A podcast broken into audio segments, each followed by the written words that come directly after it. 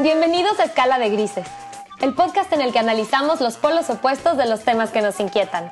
Yo soy Vivian Ligarde. Y yo soy Guille de la Sierra. Y en este espacio usamos nuestro toque personal y mucha chispa para evaluar el lado blanco y negro de las cosas. Desde los matices, buscamos fomentar la diversidad, la tolerancia, el respeto y la empatía. Aunque pensemos distinto. Y es que a veces preguntarse el por qué nos puede responder muchos cómo. Si te cuestionas constantemente, eres de los que piensan fuera de la caja. Y estás abierto a diferentes opiniones. Acompáñanos a explorar todo lo que nos intriga.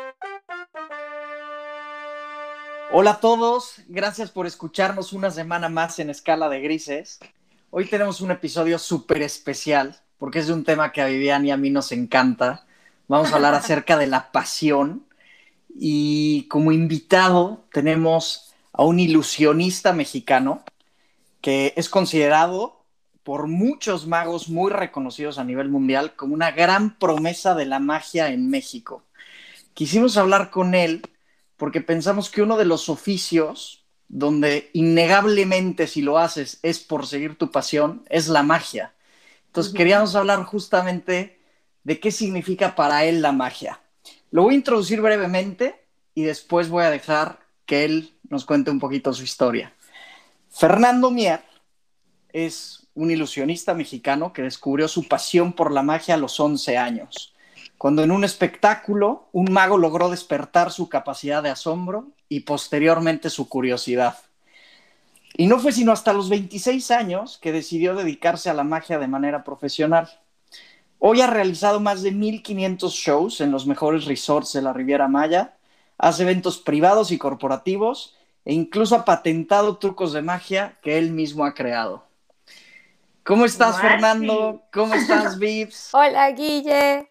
Yo feliz de tener a Fernando también como invitado. Hola, bienvenido al podcast. Gracias por estar con nosotros. La verdad es que como dice Guille, somos pues unos apasionados de la pasión y cuando me dijo que podíamos platicar contigo acerca de este tema y sobre todo de tu, de tu carrera profesional eh, como mago, dije de una, tenemos que hacer esto. Yo siempre he querido platicar con un mago porque la verdad es que yo sí no sé, creo mucho en la magia, la verdad, tengo una capacidad de asombro muy grande, soy como un niño a veces.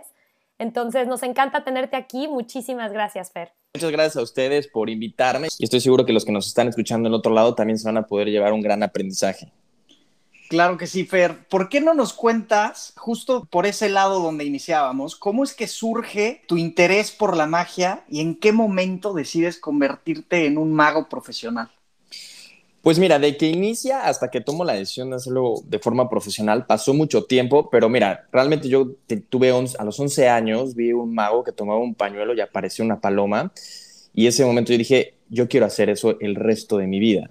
Yo no sabía ni siquiera cómo funcionaba, yo era muy joven, era, era un niño, y desde ese momento yo estaba convencido, y hoy en día doy gracias de que logré encontrar desde muy chiquito mi pasión. Yo desde chico era muy curioso, hice muchas actividades, me gustaba mucho explorar y, cuando encontré esto dije, yo quiero hacer eso, pero obviamente, pues si te gusta el karate, pues hay escuelas de karate, si te gusta la pintura, hay escuelas de pintura, pero ¿dónde aprendes magia? Era, era algo imposible, porque no, no, había quien te, enseñara, quien te enseñara magia o cómo tener acceso, como hoy en día eh, lo puedes tener mediante Internet, en ese entonces no la había.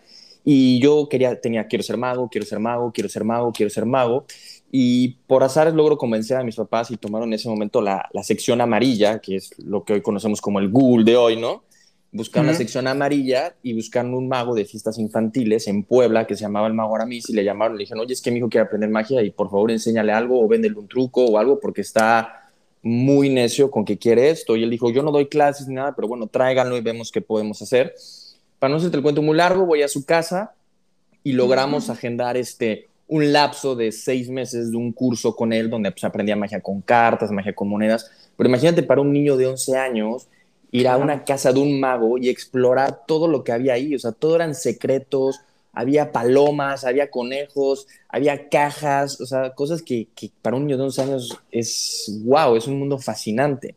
Y obviamente de ahí me entré muy fuerte, fui conociendo más magos, conocí a un gran amigo que se llama Armandú, que él me, enseñó muchas cosas de magia también.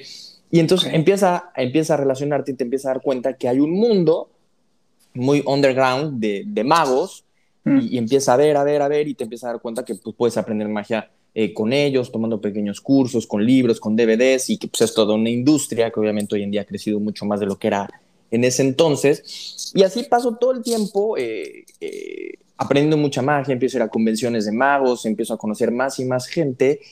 Y llega un momento donde yo decía, es que yo esto lo voy a hacer el resto de mi vida. O sea, yo quiero que la gente sienta lo que yo sentí ese día que yo tenía 11 años. Yo quiero transmitirles eso el resto de mi vida. O sea, creo que hoy en día la gente ha perdido la capacidad de asombro y en ese entonces yo quería eh, que la gente sintiera lo que yo sentía. O sea, creo que era una emoción hermosa y yo quería que todos ellos en algún momento pudieran recuperar esa capacidad de asombro. Pero obviamente pasaron muchas circunstancias porque eh, a pesar de que siempre tuve el apoyo de mi familia, me topé con, pero, pero ¿de qué vas a vivir? ¿Cómo? O sea, pues sí, pero ¿de qué vas a vivir? No, no, pues bueno, de, la magia, pues haciendo trucos. No, pero, o sea, pero ¿cómo?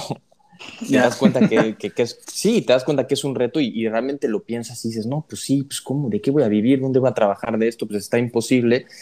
Y aún así yo me seguía apasionando muchísimo, siempre fui muy, muy apasionado de, de la magia, de, de, los secretos, del oculto. Me preparé muchísimo porque yo creo que cuando tú te apasionas de algo te tienes que preparar muchísimo, pero yo me preparaba muchísimo sin tener un objetivo claro, que para mí eso también era muy complicado. O sea, yo ensayaba mucho, eh, practicaba muchísimo, hacía muchas cosas, pero no tenía un objetivo claro de qué voy a hacer con todo lo que estoy aprendiendo, con todo lo que hago, o a quién se lo hago, ¿no? O sea, se lo hago al espejo, se lo hago a la cámara, se lo hago a mis hermanos. A toda tu familia. Exactamente, era, era, era mi público, pero la verdad es que era un público ya muy aburrido porque ya me habían visto 20 veces y ya ni me prestaban atención, ¿no? Entonces yo decía, ¿a quién le hago esto? Y, y también una parte interna, el miedo de, de qué hago, ¿no? O sea, si hago esto, ¿no?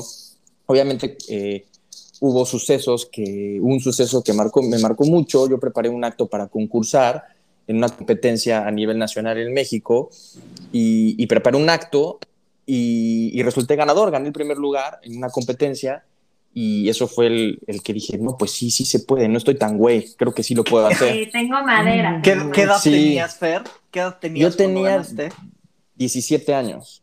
Wow. Ok. Tenía 17 años, sí, tenía 17 años, me acuerdo que me acompañó mi mamá todavía, eh, me acompañó mi mamá y fue ahí, fue un momento muy emotivo porque pues eh, toda la comunidad mágica me conoció en ese momento, y este cuate de dónde salió, por qué hizo eso a lo mejor de una forma correcta, eh, gané y entonces en ese momento se me abrieron muchas oportunidades en el medio de la magia para poder tener más aprendizaje y poder acercarme a, mejores maestros o, personas mucho más importantes con mayores conocimientos que me abrieran la puerta y me dijeran, bueno, sí me interesa enseñarte algo, sí me interesa o creo que puedes hacer algo.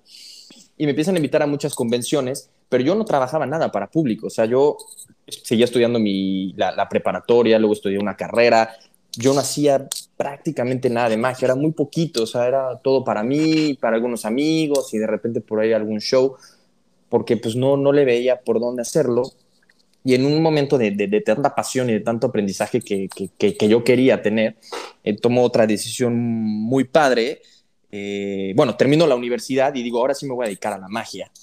Y pues no, me puedo dedicar a la magia porque yo, ¿dónde? O sea, seguía diciendo, ¿pero dónde? O sea, sí veías más referentes, pero, pero ¿dónde? O sea, no, ¿qué? ¿Cómo? Está, está bien difícil, tengo que empezar desde cero. Ya tenía por ahí dos o tres amigos que ya llevaban un rato, le estaba yendo muy bien y pues no sé, me he dado cuenta que en Puebla, yo soy de Puebla, no había una oportunidad, entonces posiblemente me tendría que mover a una ciudad, a la Ciudad de México, a Los Cabos o Cancún, donde hubiera mayores oportunidades, o incluso de país, porque pues, en Puebla no solamente puedo ir a hacer cumpleaños, primeras comuniones, despedida de soltera, y no era lo que a mí me interesaba. Okay. entonces, entonces ocurre un momento en el cual, en, mi necesidad de seguir aprendiendo, eh, conozco un mago que me ve en una de estas convenciones que se llama Joaquín Ayala, que es, una del, es uno de los magos más importantes a nivel mundial y es mexicano además en el mundo del entretenimiento. Él hizo una fama muy fuerte, pero lo hizo fuera de México y tuvo su, su, propio show en Las Vegas por más de 15 años. Y me ve en un show y terminando el show eh, con los magos, me dice, yo te puedo ayudar a, a que hagas algo mejor y que llegues un poco más lejos. Y yo me emocioné muchísimo. Dije, puta, este cuate me está diciendo, ya me saqué la lotería, yo ya me veía en Las Vegas con mi show y dije, perfecto. y obviamente, sí, hablo con él y le digo, ¿qué onda? Y me dice, bueno, pues tienes que viajar a Las Vegas, tienes que venir durante una semana. Yo tengo un programa este, que es como una especie de workshop donde vamos a trabajar tu motivación y vamos a trabajar poca magia, pero lo que vamos a trabajar es tu motivación. No, pero yo quiero trabajar la magia. O sea, yo, yo decía, ¿la motivación qué? O sea, no, yo quiero trucos y me dice, sí, vamos a trabajar eso, pero la motivación va a ser mucho más importante, porque magia ya sabes y ya tienes, pero no estás motivado y tienes miedo dentro de ti. Miedo a hacer las cosas y miedo a lo desconocido, porque esto es difícil. Y me mandó un libro, me lo hizo leer antes. ¿Qué libro te recomendó, Lea? Un libro, un libro que él escribió que se llama Lo que pienso. Ok. Que sí, es un libro de él que se llama Lo que pienso, que está escrito al revés. Leo su libro y dije, Oye, esto está padre. Y era como un poquito su historia, un poquito su vida, de, de, cómo lo había logrado. Al fin de cuentas me voy a Las Vegas y digo, ya estoy acá. Y solamente el pisar Las Vegas y ver lo que era, mi motivación estaba a tope. Claro. A tope. Y entonces él, él me dijo eso, eh, motivación en acción. O sea, cuando estés motivado, acción al botón de hazlo ya, ahorita, todo, vas, lo que sea. Y entonces empezamos Qué a trabajar mucho la... ese, ¿eh? Sí, motivación en acción, vas ahorita. ¿Cuándo? No, no, ahorita no, vete, sea, ahorita. Entonces empezamos a trabajar eh, todo el acto y empezamos a trabajar muchísimo en la motivación y me decía, mira, estás en Las Vegas, estás estamos ensayando en un estudio que ensayó Elvis Presley, estás conmigo, ahorita vamos a ir a conocer a Chris Angel, vamos a ir después a ver el show de Copperfield. Entonces la motivación estaba a tope y tú decías, yo quiero hacer eso. Claro. Y en claro. un momento, cuando trabajamos muchas partes, obviamente mucha parte de la magia y toda la motivación, me dice, bueno, llega el momento en que te regreses a México. Y me dice, sí, y si quieres llegar lejos, nos vemos como dentro de siete u ocho años. Y le digo, ¿cómo? ¿Cómo dentro de siete, ocho años? Sí. Me dice, tú te tienes que regresar a México y tienes que pagar tu derecho de piso. Y yo, ¿cómo que mi derecho de piso? Sí. Regrésate, busca un lugar donde puedas hacer uno o dos shows diarios, pártete el queso, después de siete, ocho años volvemos a hablar. Dice, porque esto no es fácil. Uno, tienes que saber si sí lo quieres. Dos, tienes que adquirir muchísima experiencia. Y después de que hayas hecho todo eso y te hayas aprendido, levantado, caído, porque te van a pasar muchas cosas, en siete, ocho años hablamos. Ya llevo cinco, me faltan dos, tres. A ver, a ver, Fer, y para ubicarnos así en, en orden cronológico, ¿tú ahorita cuántos años tienes? Yo tengo 32, 32. O sea, ¿esto ocurre cuando tenías 27 años? cerca de los 27. Ujú.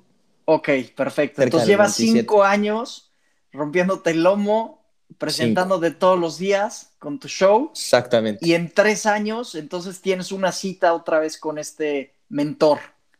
Exactamente, sí, es como un mentor. Obviamente sí hemos estado en contacto, nos, eh, vino, ha venido aquí a Cancún, yo he ido a Las Vegas otra vez, pero ya como, como de otra forma, ¿no? Más como amigos y él diciéndome, siguen esto, siguen esto, siguen esto. Todavía te falta, todavía te falta. Buenísimo. Y sí, entonces, y me dice, bueno, tienes que buscar cómo hacer los shows diarios y tienes que llegar a México y presentar un show dentro de tres meses. No, pues yo no tengo un show completo de magia. No, vas a llegar al día siguiente, vas, rentas un teatro en la ciudad de Puebla, el más mediano, un teatro nice, lo rentas y tienes tres meses para hacer algo. Y ahí fue donde me quedó muy claro que, que lo importante que tiene realmente ponerle la fecha a las cosas, ¿no? Porque muchas veces cuando le pones fecha Sí. a las cosas, es bien difícil, ¿no? Es como ahorita el podcast que estamos haciendo ahorita, dijimos, bueno, vamos a hacerlo tal día, tal hora, y se hace. Si Sí. decimos, bueno, ahí lo vamos a hacer, pues ahí nos llamamos, o luego, nunca se hace. Claro. Entonces me enseñó mucho eso, me dijo, vamos a ponerle, ponle fecha. Entonces yo, yo llegué a Puebla y me acuerdo que como a los 15 días fui y renté un, un- un teatro, di el anticipo, di el 50% y no era algo caro. Eh, fui a trabajar con una boletera, saqué los boletos a la venta, faltaban tres meses y yo no tenía nada. Claro, tenía, tenía ciertas cosas, pero en ese momento fue donde dije, bueno, ya hay una fecha, ahora sí ya viene un trabajo, ¿no? Entonces ahí ya empecé a ver más claro el hecho de decir, voy a armar un buen show y esto me lo voy a poder llevar para poder venirme a Cancún, que yo había detectado Cancún junto con otro amigo que se llama Armando, que me había dicho, ahí hay una oportunidad, ahí puedes trabajar mucho, ahí, ahí es cierto. Dije, este va a ser el detonante para que yo pueda armar un espectáculo, tomarlo e irme a Cancún. Y Yo en ese momento, yo ya había terminado la universidad y yo trabajaba con mi papá, yo trabajé tres años con mi papá eh, en su negocio y hasta que un momento mi, mi papá me dijo, oye Fer, o sea, es que si vas a hacer lo de la magia, porque yo decía, no, yo voy a ser mago, yo seguía con ella, hazlo ya, o sea, ya, ahorita. Ahí como cuando estás hablando de lo de tu papá, Fer, yo te quería preguntar, o sea, obviamente esta es una, pues una carrera profesional muy fuera de lo convencional Claro. y creo que aquí viene una pregunta que yo tenía ganas de hacerte, que es el tema de cuál fue pues la influencia que tuvo tu familia en tu decisión hacia, hacia este camino y sobre todo cómo fue que, les diste la noticia de, quererte ir por aquí, por aquí y pues no sé, te topaste en ese momento con alguna dificultad, con algún tipo de falta de apoyo o con algún obstáculo o, o realmente tuviste la fortuna de que, sabes, te apoyaran al 100% desde el principio. O sea, ¿cómo ha sido también un poco esa parte? Pues fíjate que yo sí soy una persona súper afortunada porque yo no vengo de una familia artística, ni de artistas, ni nada. Y obviamente cuando te decides algo como, como la magia tan raro, siempre fue, siempre tuve el apoyo de ellos, incondicional, más, o sea, siempre me ayudaron muchísimo, mi papá me compraba trucos, me llevaban, me pagaron convenciones, me pagaron un viaje a Las Vegas, o sea, siempre hubo mucho apoyo, pero siempre me dijeron, estoy en una carrera, sí o sí, que yo no quería, y, bueno, en su momento creo que fue algo bueno. Y pues sí, güey, como una estudia, estudia, estudia. Y estudié una carrera, terminé y dije, ahora sí, y pues no, pero siempre mi papá, mi mamá, mi hermana, o sea, siempre fue un apoyo incondicional. Hasta el día de hoy me siguen apoyando, que además creo que son mis fans.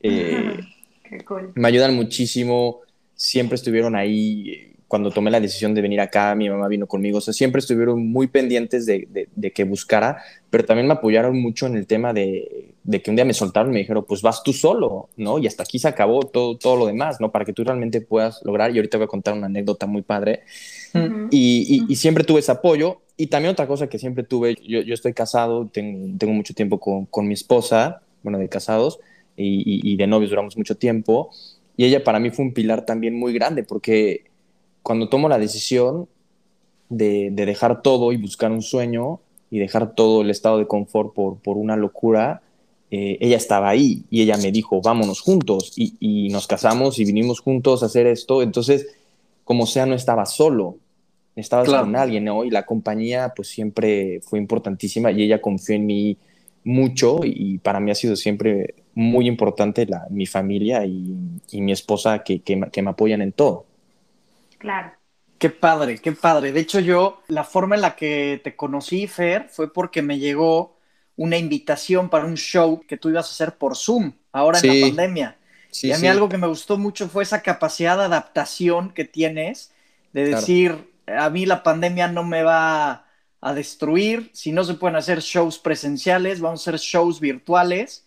Y justo lo que dices era, es, es muy interesante porque tu esposa se encargó de la parte comercial, yo interactué mucho con ella para la venta de boletos y eso, y me encantaba ver cómo se emocionaba en la pantalla con tus actos, y me gustó muchísimo eso, me, gusta mucho la capacidad de adaptación que has mostrado, no solamente con ese show, sino yo creo que en muchas facetas de tu, de tu carrera, que también queremos que nos cuentes un poquito de eso, pero justo pienso que cuando tú persigues tu pasión, las dificultades del día a día no son obstáculos. Encuentras la forma de darles la vuelta y de que tu pasión siempre salga airosa, ¿no? Entonces eso es algo que me gusta de tu historia y que nos ha inspirado mucho también. Entonces queríamos también hablar de eso, o sea, si quieres cuéntanos cómo es que llegas a Cancún y qué estás haciendo en Cancún concretamente. Sí, pues mira, yo cuando ya digo, sabes que se acabó la vida laboral, yo ya hice mi show, creo que ya tengo un show sólido. Eh, literalmente mi historia fue me voy. Y agarré mis dos maletas llenas de magia. Eh, mi esposa llegaba en, tres meses y me fui a una ciudad que ni siquiera conocía. Yo nunca había estado en Cancún, pero sabía que había algo y había ahí como conectado con una empresa que podía como meterme a, trabajar en los hoteles, que se dedicaba como a mover talentos, una, una especie como de management. Y, y llego a Cancún y me ocurre algo padrísimo que, dije, wow, qué padre. Yo, yo había ahorrado muy poco dinero eh, con, con, con, mi trabajo y además que me iba a casar y habíamos pagado algunas cosas.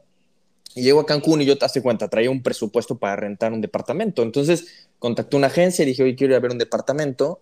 Voy con mi mamá, mi mamá me acompaña y, y vamos a ver y no nos gusta. Como que pues, estaba feo, está así como una zona medio, medio gacha. Y mm. dijimos, no. Y la que estaba ahí me dice, tengo un departamento en una zona muy bonita, pero pues vale el doble. Y le dije, no, pues es que se me sale totalmente el presupuesto, ayúdame a conseguir algo así, como este presupuesto, pero algo más bonito.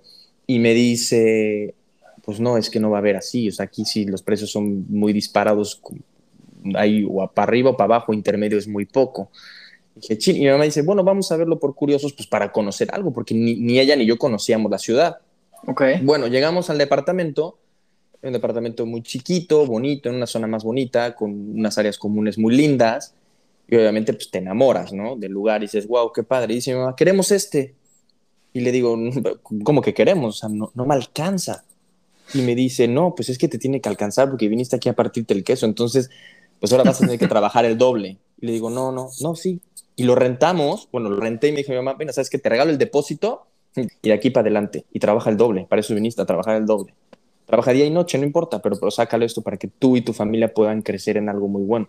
Y ahí fue cuando dije, wow, lo importante de, de intentar siempre buscar lo mejor, ¿no?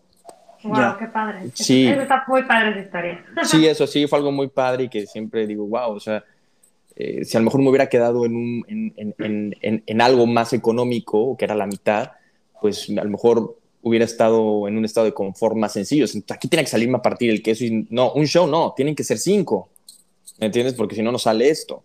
Entonces estaba buscando. Y de ahí empieza a surgir algo muy interesante. De ahí eh, empiezo a, yo dije, yo soy un fregón, ya tengo esto, y de repente pues todo se empieza a ir para abajo. O sea, me doy cuenta que, que empiezo a entrar a un mercado laboral donde estaba compitiendo con gente con muchísima experiencia, que era lo que yo no tenía, ¿no? Y que ahí es donde regresamos un poquito a lo que platicábamos, que era pagar tu derecho de piso, ¿no? Y dije, no, pues ahora sí lo estoy pagando. Y empezó, empezó a desencadenarse un fracaso horrible, porque yo decía, no puede ser que tenga una audición en un hotel y todo me salga mal. Y además era, era, era algo muy vergonzoso, ¿no? O sea, los nervios, eh, tenía que hacer un show en dos idiomas, me estaba costando muchísimo trabajo y no sale y no conecto con la gente y el espectáculo no queda, o sea, digo, no queda, no queda. Y viene una tercera oportunidad, dije, no, esta es la buena, preparo todo y vuelvo a fracasar. Y entonces esta agencia de management me dice, es que Fer, yo ya no te puedo seguir ofreciendo porque van tres al hilo que se nos caen y no está gustando Oye. tu trabajo. Cuando dices fracaso, ¿te refieres a que, o sea, estabas haciendo un acto de magia y el acto no te salió? ¿O, o a qué te refieres con fracaso? O sea, no es que fallara el, el acto de magia como tal, que, que obviamente me ha fallado varias veces, pero el espectáculo fallaba como tal, no cumplía eh, el, el- el nivel de satisfacción de la gente que lo estaba viendo, o sea, er- er- se volvía algo aburrido, no era algo tan bueno, no tenía un buen resultado, la gente no, no, no, No estaba respondiendo. exactamente, no era un buen espectáculo, entonces por consecuencia no te quedabas con el contrato con el que se, se te estaba abriendo la oportunidad de tomar ese contrato. Ya. Entonces, pues, era un fracaso horrible porque decían, no puede ser. Bueno, ya se me cayó uno, no importa, vamos por el segundo y dos. Y de repente tres al hilo. Y yo dije, no puede ser. O sea, estoy dejando todo, estoy ya aquí y no lo puedo agarrar. Y no veía por dónde porque me estaba costando mucho trabajo adaptarme o adaptar mi espectáculo a, a lo que realmente el mundo de entretenimiento de la hotelería quería. Viene una cuarta oportunidad y vuelve a ser un fracaso, ¿no? Y entonces ya este cuate me dice, Wow. sí, ya, sí, en la cuarta vuelve a ser un fracaso, tampoco quedamos en la audición y me dice, es que le tenemos que parar. Le dije, no, sí, para. Le dije, dame, dame, dame 15 días y volvemos a buscar una última oportunidad, una quinta. Y entonces ahí fue cuando yo sí realmente me senté literalmente en el escritorio y sin darme cuenta creé o cinco puntos que hoy en día utilizo para todo lo que hago, ¿no? Y esos cinco puntos se los voy a compartir, que fue hacer alianzas estratégicas, acelerar procesos, el factor de la suerte, tener muchísima tolerancia a la frustración y algo muy importante, rodearte de personas exitosas, ¿no? Cuando, yo me, cuando yo me siento en el escritorio y digo, esto es un fracaso, esto no está funcionando, ¿qué tengo que hacer? Entonces de repente digo, ok, ya tengo el uno, ya tengo una alianza estratégica con una empresa, ya estoy aquí en Cancún acelerando un proceso porque sé que voy a poder trabajar todos los días haciendo uno o dos shows diarios durante muchísimo tiempo para poder adquirir experiencia, pero no está funcionando. Tengo que estar, tener ahorita una tolerancia a la frustración porque estoy en terrible lo que me está pasando, esto no está funcionando. Y entonces ahí es donde digo, no, tengo que recurrir a estos cuates que tienen éxito, ayúdenme. Y al final, eh, el rodearte de personas exitosas, pues me dio mucho, ¿no? O sea, cuando tú te juntas con personas que, que, que- que tienen éxito o, o- o- que brillan alrededor, pues te ayuda mucho porque son personas que, que realmente, el que, lo que es, el que es un exitoso nato, no tiene envidia, no tiene celos de compartir o enseñarte lo que ellos saben. ¿Por qué? Ya. Porque ellos, ellos en algún momento estuvieron en tu situación. Entonces, de repente le digo a unos amigos, oye, no sé qué, y un amigo me dice, mira, te presto este truco que estoy seguro que te va a funcionar. y mira, ¿sabes qué? Vamos a hacer unas correcciones en tus, en tus guiones para que puedas tener mayor eh, fluidez con los dos idiomas porque te estás trabando mucho. Entonces, entonces empecé a trabajar eso y cuando viene una, eh, no recuerdo si creo que fue una sexta o quinta oportunidad, ya quedo en un primer hotel, ya agarro un primer contrato. Entonces digo, bien, ya está, el primero, uf, respiramos. Y entonces en ese momento ya empiezo a trabajar muchísimo, obviamente empiezo a trabajar en el show, empiezo a corregir todo y me doy cuenta que estos cinco factores todo el tiempo, todo el tiempo, todo el tiempo se repiten, o sea, que es algo que, es algo que en mi vida cotidiana, eh, cuando estás apasionado y estás buscando algo, se repiten, ¿no? Y, que la suerte, ah, cuando tú estás trabajando tanto, la suerte casi siempre estás como, como a tu favor, ¿no? Como que la estás acariciando, estás, están muy cerca las oportunidades, porque se dice que la suerte es es cuando las oportunidades se encuentran con la preparación, ¿no? Porque si la suerte existe, pero si no estás preparado y no se te presentó la oportunidad, pues no te va a servir de nada. De acuerdo. Entonces, entonces, obviamente empiezo a tener mucha suerte porque empiezo a trabajar, a trabajar, a trabajar y entonces de repente algún gerente me empieza a ver, me empiezan a llamar y entonces empiezas a crecer y te empiezan a salir oportunidades, ¿no? Muchos me dicen, es que qué suerte tuviste de que estaba este cuate y te vio en el momento. Le digo, bueno, sí, suerte, pero llevo cuatro años partiéndome el queso y el tipo estaba ahí, ¿ya sabes? Claro. Ya, justo era algo que yo te quería preguntar, porque yo había escuchado que tú decías justo que la suerte era muy importante en tu vida y, quería entender por qué, de dónde venía eso, pero ya ahora veo que viene de estas pautas. ¿Podríamos repetir nada más este mantra que tú tienes para la, para la gente? Claro. ¿Cuáles son las cinco pautas que tú sigues? Alianzas estratégicas, acelerar procesos, la suerte, tener mucha tolerancia a la frustración y rodearte de personas exitosas. Correcto. Y, de verdad, cuando, cuando tú analizas, yo creo que cualquier persona cuando analiza un proyecto, cuando lo llegas a, un nivel de éxito o a un nivel de un buen resultado, eh, siempre estos factores van a jugar muy cañón, o sea, muy, muy, muy, muy, muy, muy cañón.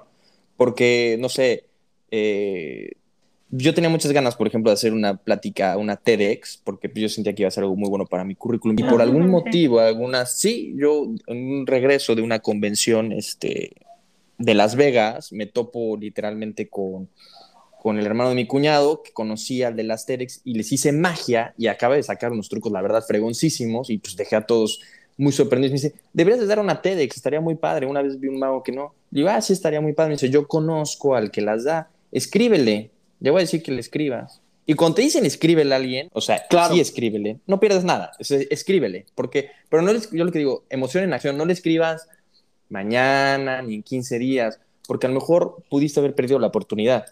Escríbele, es, dame el contacto ahorita y ahorita mismo le escribo. Y le escribí a este cuate y me dijo, va, me gusta la idea, hacemos una junta. Hicimos una junta y le presenté lo que yo podía hacer y este, y me dice, sí, nada más que hay un problema, ya está todo el equipo armado y nos faltaba una persona, pero pues es que la TEDx es en 25 días y ya todos, este, pues ya todos están empezando a curar sus pláticas, ya todos están yendo a todo, todo el tema de preparación que te da TEDx y pues tú tendrías 25 días y la verdad es que casi te las vas que echar solo, vamos a poder asesorarte muy poquito, ta, te lo avientas, ¿tienes algo? Sí, claro, ¿y de qué vas a hablar? No, pues de esto, no tenía nada. No tenía nada, pero lo que sí tenía una oportunidad del tamaño del mundo. Claro.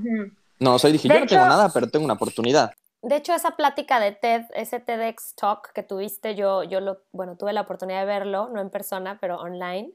Y la verdad es que a mí sí me asombraste muchísimo. Yo sí me quedé con el ojo cuadrado con, con varios de los, de los actos que presentaste. Y de hecho, ahí también viene otra pregunta más, y, y, esto ya es un poquito más a nivel profesional, ¿no? O sea, ¿qué tanto realmente tú trabajas con la energía?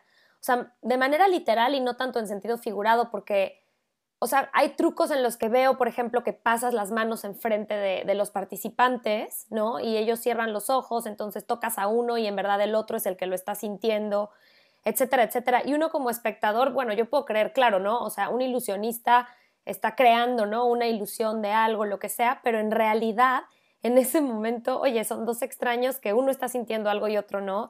Y ahí sí yo me quedé con el ojo cuadrado. No te estoy diciendo, a ver, pásame el, no, cuál es el truco en verdad, sino, sino que me expliques, ¿sabes? Hasta qué nivel sí manejas, pues trabajas con el campo energético de la gente o, realmente todo es completamente ilusorio, o sea, no sé. Pues mira, la verdad es que la ilusión es una combinación de muchas cosas. Por supuesto que hay energía, pero no hay una energía tipo del más allá que te permita manipularla, no hay nada, realmente, y, y voy a ser muy Ok. sincero y siempre se lo digo, o sea, la magia y la ilusión, realmente eh, detrás de eso hay una explicación sumamente lógica que, de cómo funciona. Nada más que nosotros nos encargamos de romper esa lógica, ¿no? Que no puedas llegar a esa lógica y que tu cerebro ni siquiera pueda pensar más allá de cómo, cómo llegaste a hacer esto, ¿no? Hay algunos charlatanes que sí dicen, no, sí, este, con la mente rompo cosas. Es mentira, ¿no? O sea, realmente la, la ilusión para mí es una forma de entretener a la gente, ilusionarlos mediante un, mediante un truco y que, su, y que su cerebro explote y ni siquiera pueda llegar. Pero claro que trabajamos con la energía a, a, todo lo que da, pero no este tipo de energía como el que te decía de, oh, bam, vamos a pasarte una onda, no. Yo cuando voy a un, a un show y yo salgo al escenario, yo tengo que salir con una energía súper positiva.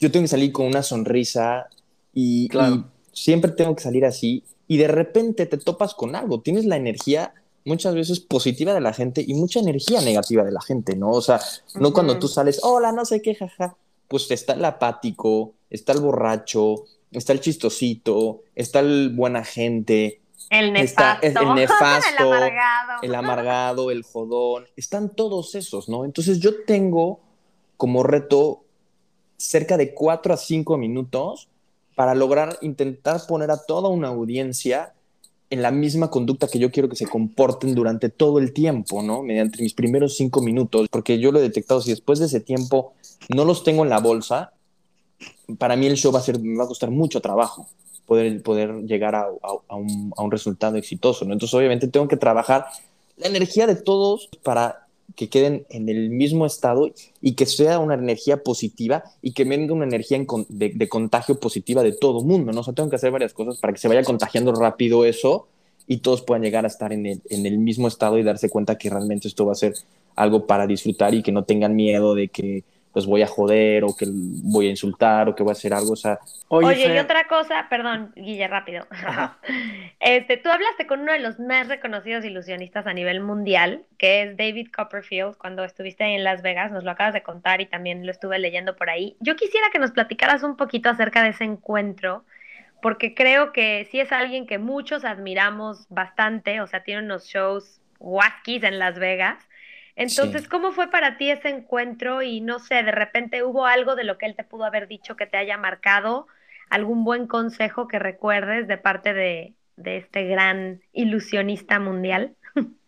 Sí, pues mira, él siempre ha tenido toda mi admiración y mi respeto porque creo que llegó a poner a la magia a nivel mundial en- eh, de una forma estratosférica y como un arte y como una forma de entretenimiento muy grande. Y además él como artista es, es el artista unipersonal con mayores presentaciones en vivo por arriba de Michael Jackson, por arriba de todo el mundo. O sea, es lo que él hace es, es una locura. Hace tres shows diarios, eh, es billonario. O sea, como artista, además de que tiene una fama mundial, tiene récords que nadie va a poder ni siquiera llegarle.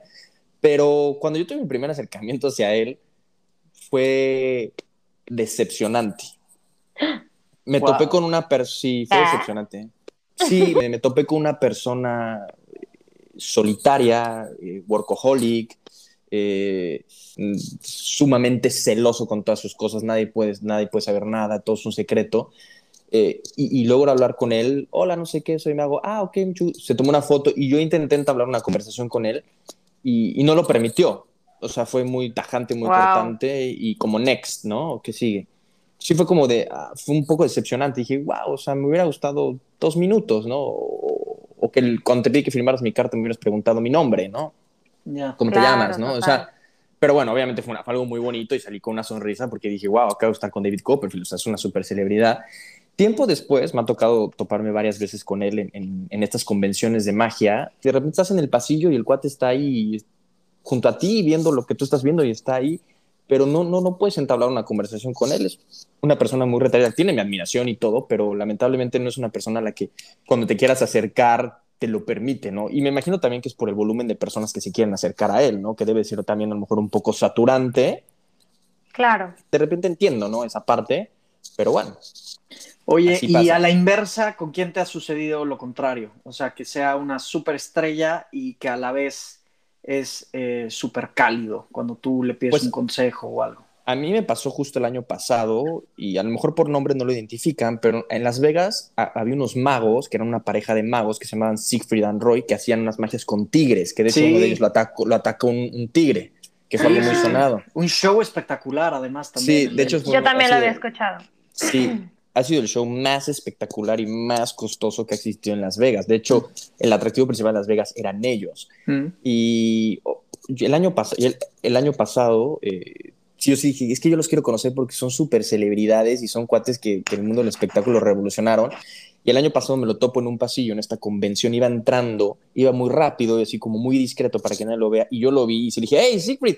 Y, y volteó y se acercó y se tomó el tiempo para que platicáramos como 10 minutos sumamente Wow. amable, eh, una persona como muy cálida, muy cariñosa, dándote consejos, ya una, una persona de 80 años, pues, se, se veía entero y dije, wow, o sea, también es una súper estrella, ¿no? También me, me- me topé con Chris Angel y también fue una persona pues bastante agradable, o sea, hola, no sé qué, además me presentó Joaquín, que, que ellos trabajaron juntos, que Joaquín es como mi mentor, y, y se detuvo, tuvo el tiempo de, de- saludarme, de cómo estás, Fer, o sea, como decirte por tu nombre, aunque te lo está leyendo en el gafet, pero, pero, pero te Ya. decía, o sea, muy amable y dices, bien, algo muy padre. Y además, pues aprendes de ellos muchísimo y tienen toda la admiración del mundo.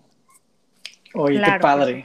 Yo, yo te Oye. quería preguntar algo de, perdón, Vip, te quería preguntar algo más como personal. Normalmente la gente cuando tiene un sueño y no se atreve a realizar ese sueño, pues el factor fundamental es el miedo, ¿no? Claro. Y el miedo nos hace pensar que ciertas cosas van a ocurrir si nos lanzamos a hacer eso y por eso no lo queremos hacer.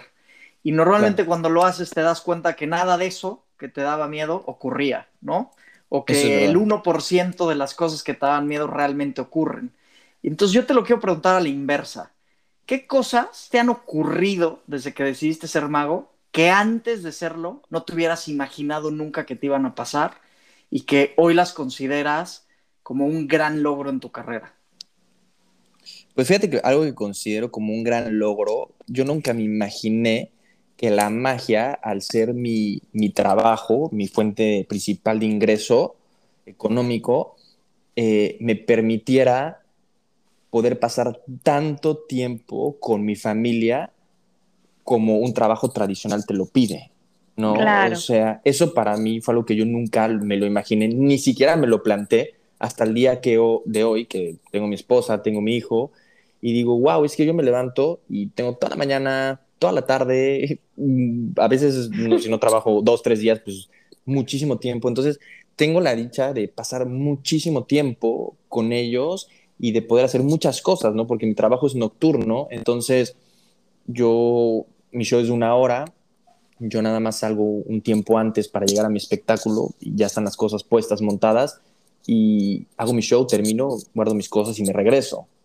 Claro, Obviamente qué siempre durante muy, sí, durante mucho tiempo hay trabajo previo para cuando, sobre todo cuando hay nuevos proyectos que tienes que estar ensayando, que tienes que hacer muchas cosas, pero mi día a día, yo nunca me imaginé que, que, que en un trabajo pudiera pasar tanto tiempo con mi familia, ¿no? Y tampoco me imaginé que fuera un trabajo también tan esclavizante en el tema de no puedes faltar, ¿no? O sea, no es Ya. como un trabajo de "Hoy voy a pedir un permiso eh, al trabajo. No, pues yo no puedo pedir un permiso. Pues, ¿cómo le vas a decir a los huéspedes que planearon su viaje hace seis Mm. meses que la noche que van a ir a ver un show no llegó? Pues te van a, imagínate para el hotel el problema que es, ¿no?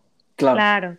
Al final el tiempo, o sea, el tiempo es, es como muy básico, es de re- Claro. realmente es el mejor pago, ¿no? O Sí, sea, sí, sí, el mejor día, pago, más claro. que el dinero. Sí, sí, o sea, el tener tiempo es algo padrísimo porque pues a veces te planificas, y dices, ah, mira, tengo tres, cuatro días libres, ¿no? O, o me movieron algunas fechas y, y puedes pasar muchísimo tiempo y, y además tampoco me imaginé que, que mi trabajo no me genera, el nivel de estrés fuera muy, muy pequeño, ¿no? O sea, cuando tú haces algo que te apasiona y que te gusta, eh, el nivel de estrés es muy bajito. Total. Oye, y por ejemplo, eh, Fernando Mier, ¿no? O sea, a nivel profesional, ¿cuál consideras que es tu propósito? Es decir, ¿hacia dónde te diriges?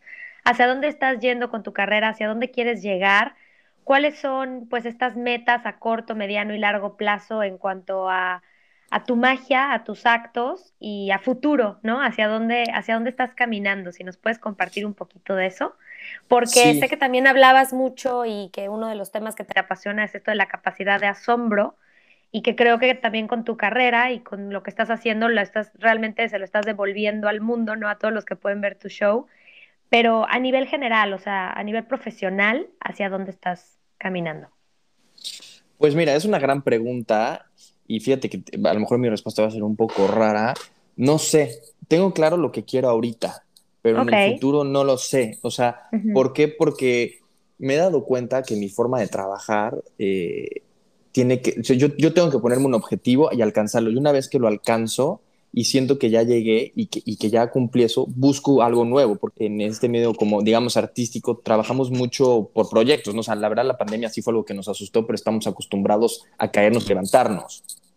Entonces, yo me puse un objetivo muy claro y dije, solo quiero enfocarme en esto para poder llegar a hacerlo mejor y después de esto sé que me voy a enfocar en algo más, pero primero tengo que terminar esto al 100, que fue lo, que me decía Joaquín, yo me voy a venir a Cancún, voy a pagar mi derecho de piso y quiero estar 6, 7 años haciendo esto para adquirir la mayor capaz, la mayor experiencia y después sé que va a venir algo más grande y que me voy a proponer algo y que voy a intentar llegar a, pero no me quiero proponer algo hasta que no termine esto. Y obviamente en este trayecto se han presentado ciertas cosas que te llegan y que también las vas tomando.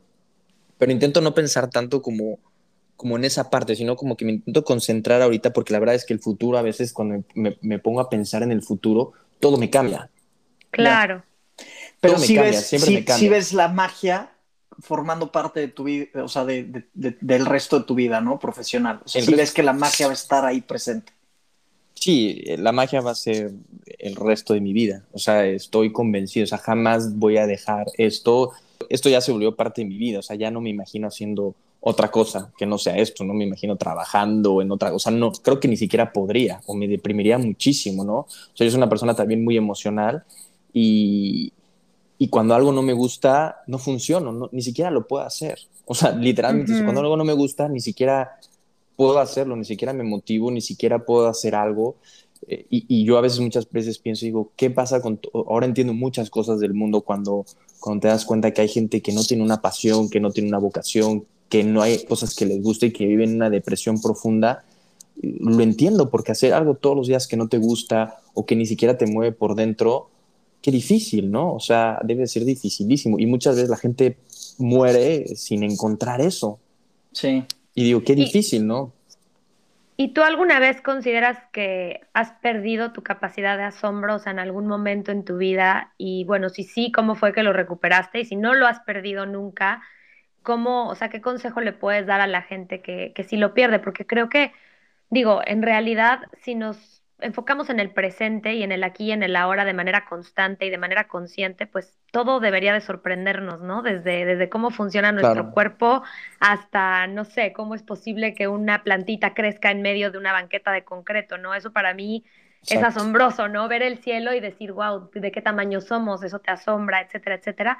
Pero tú que, que manejas esto tanto, ¿no? En, en, en el día a día, ¿alguna vez consideras que has perdido esa capacidad de asombro? En algún momento?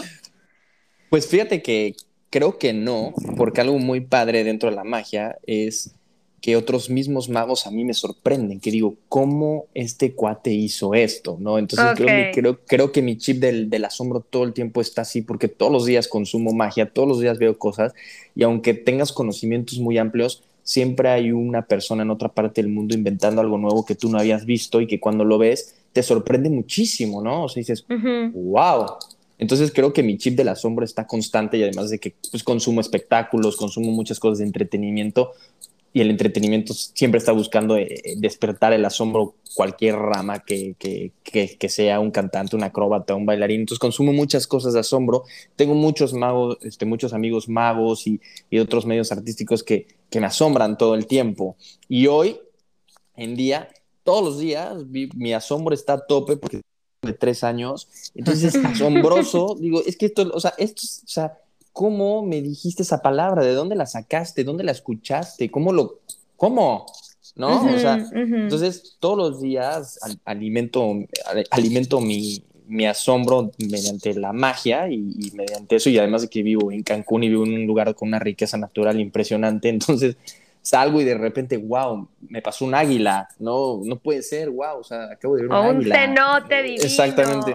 una mantarraya gigante. Sí, la verdad creo que siempre mi, mi, asombro eh, se está eh, estimulando y la parte creativa siempre está, está viviendo ahí. Ya.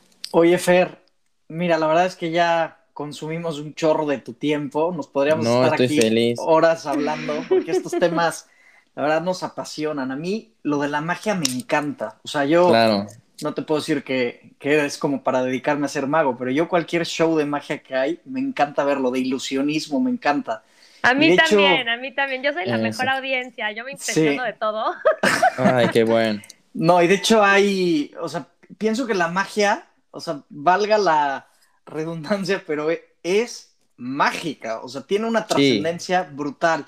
Hay una historia muy interesante que la primera vez que iban a juntar a Donald Trump y al presidente de Corea del Norte, hicieron un show de magia para romper el hielo. Porque justamente la magia es ese arte que tiene el poder de generar empatía en una audiencia.